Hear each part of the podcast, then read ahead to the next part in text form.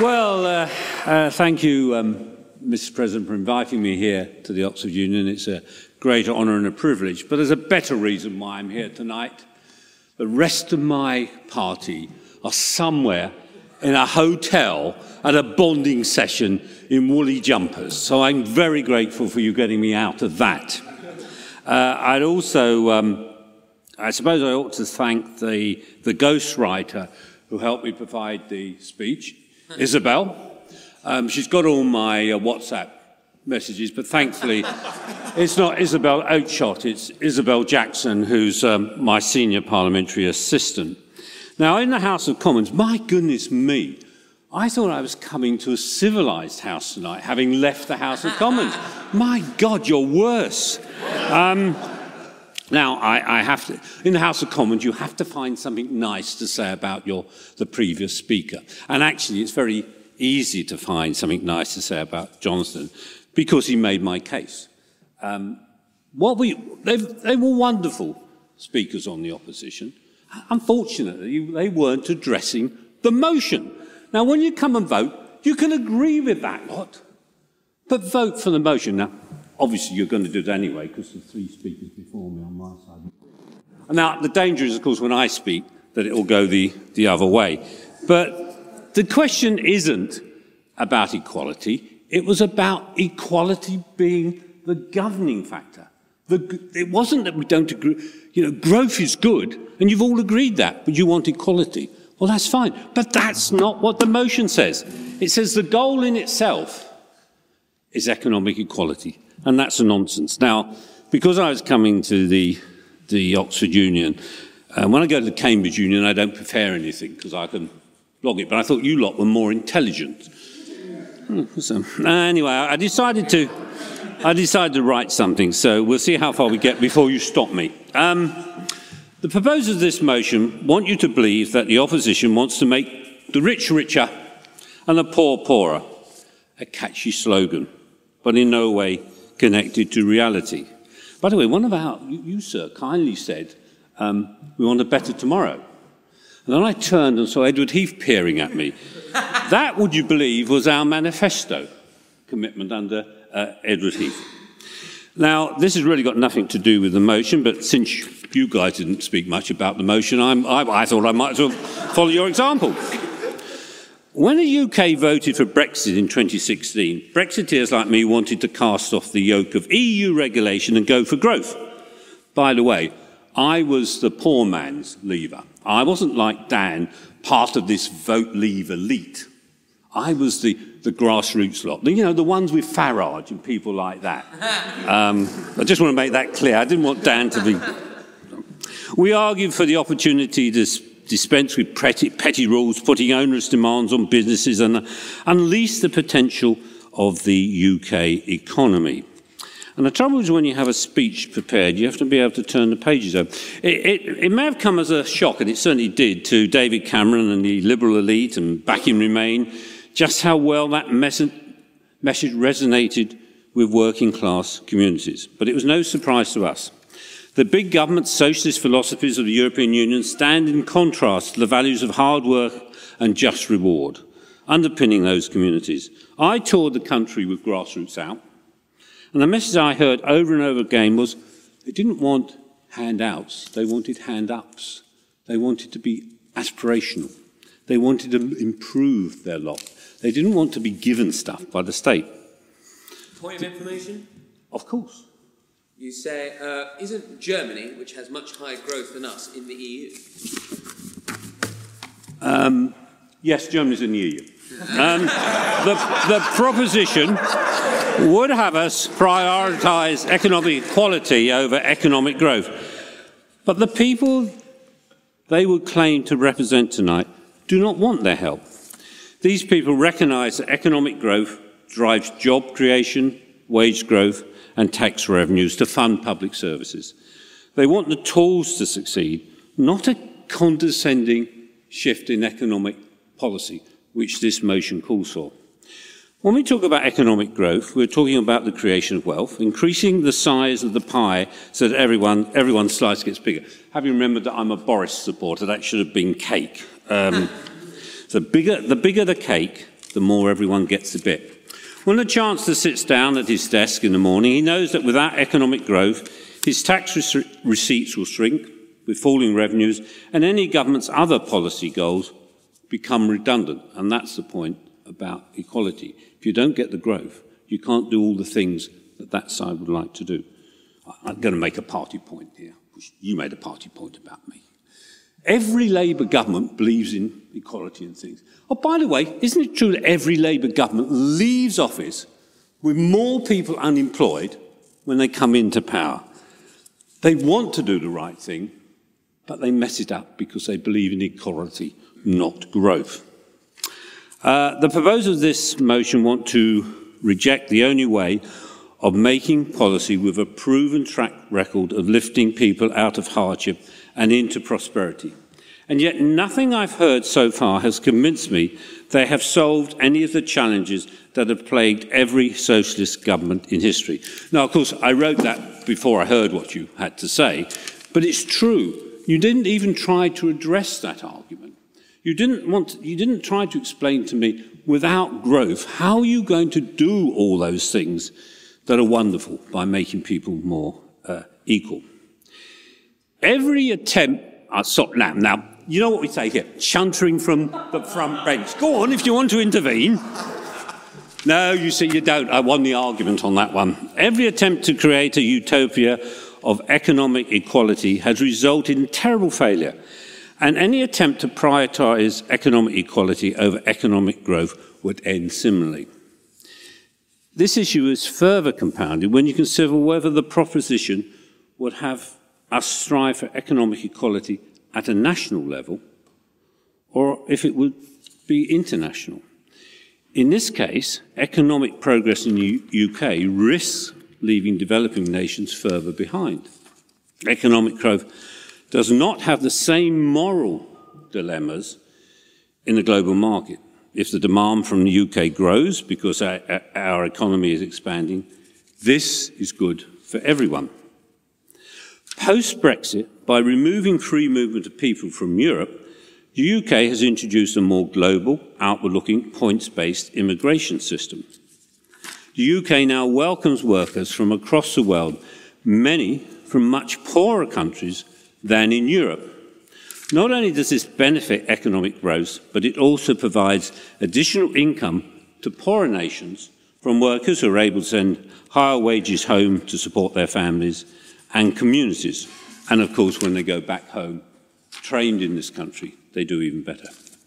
Every single political system that has ever existed that has espoused equality as its ultimate goal has handed huge power to the state and been rife with incompetence and corruption. Inevitably, the poorest, who those in power claim to be helping, suffer the most. I concede, and this is a point that was raised many times on the, uh, on the proposers' benches that excessive accumulation of wealth can seem vulgar. However, profit essential is an extremely powerful motivator. Looking at the Forbes list of 10 richest men in the world, the companies behind their fortunes include Tesla, Amazon, Microsoft, and Google. These companies have brought forward genuine, groundbreaking ideas and innovations. They don't just make their bank balances better or the, their employees better, but they've actually imp- improved the quality of life for everyone. But, but if, as this motion says, the pursuit of economic equality is the main thing, you couldn't have to have that. They'd, have to be checked. There'd have to be state intervention to stop them because they're making too much money. And then we wouldn't have had all the benefits that they have produced. State intervention would drastically, drastically redistribute wealth through, through taxation. However, changing the level of taxation prompts behavioural changes. So higher taxes do not always lead to increased revenues at HMRC. And this wasn't mentioned, and I'm not quite sure why the opposition bench chose not to mention this.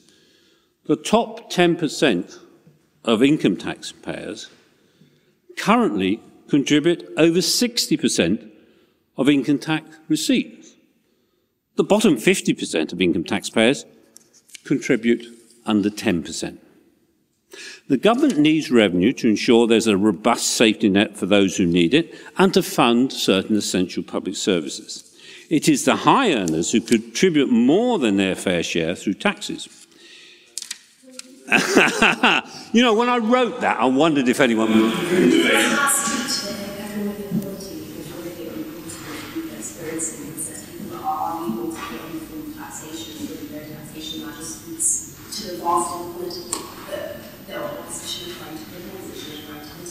Yeah, but that, that's a slightly different point. It's a well made point.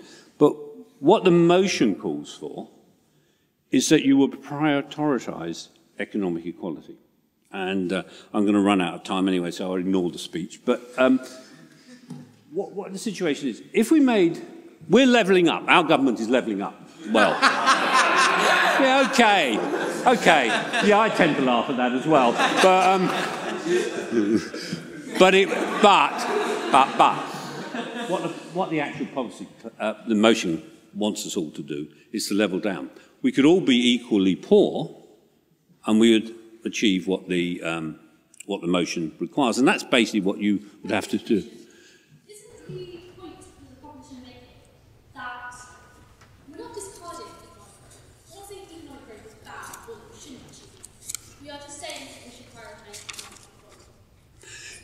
No, that is not what the motion said. If the motion had said that, I might have been on that side of the dispatch box. Probably not, but uh, you never know. Um, it... Now, are you dinging that because you support me, or is there some meaning to it? It's a time restraint. How many have I got? Half an hour? About two or three minutes. um, now, look, I, I, I, just want to bring it back to everyone in this room. Uh, I'm not sure you would have all have worked as hard as you did in your previous academic careers if the reward for your efforts was not potentially a mission to, let me be very polite here, one of the top universities in the world. Uh, similarly, if taxes are too high and talented people cannot see the return on investment for their time making their businesses profitable, studying for professional exams, or learning a trade, they simply would not do it. Well, I... hang on a minute. I'm nearly finished, but all right. Is it not a point past a certain amount of gross income that a person's wealth becomes excessive? Uh, like, I, I for one think it makes perfect sense for us to tax every, uh, say, dollars in America, every dollar over 100 million a year at a 99% rate. That makes sense. No human being needs more than $100 million a year in profit. That is unreasonable. So, doesn't it make sense at a certain point to tax the ultra wealthy? Is he American? How can someone from America suggest that to me?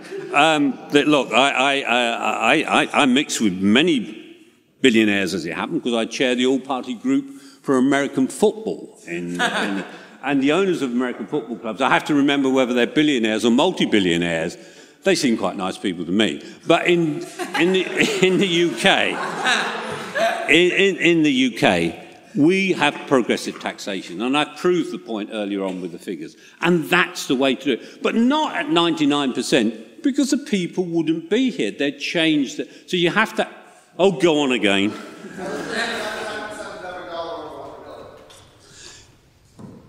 Uh, this was something, Dan, wasn't it something Labour, ch- way back in the 60s or something, they charged 101% on your income. It didn't work.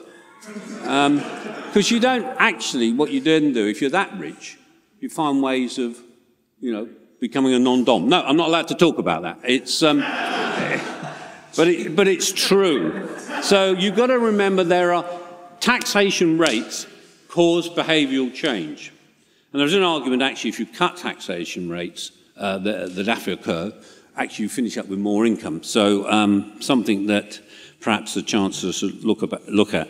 Um, look, I can't remember where this speech is, so uh, let me just conclude by saying If the mo- look in the House of Commons, bizarrely, we are supposed to look at the motion on the order paper, which actually I do, and then vote the way that, as a member of Parliament.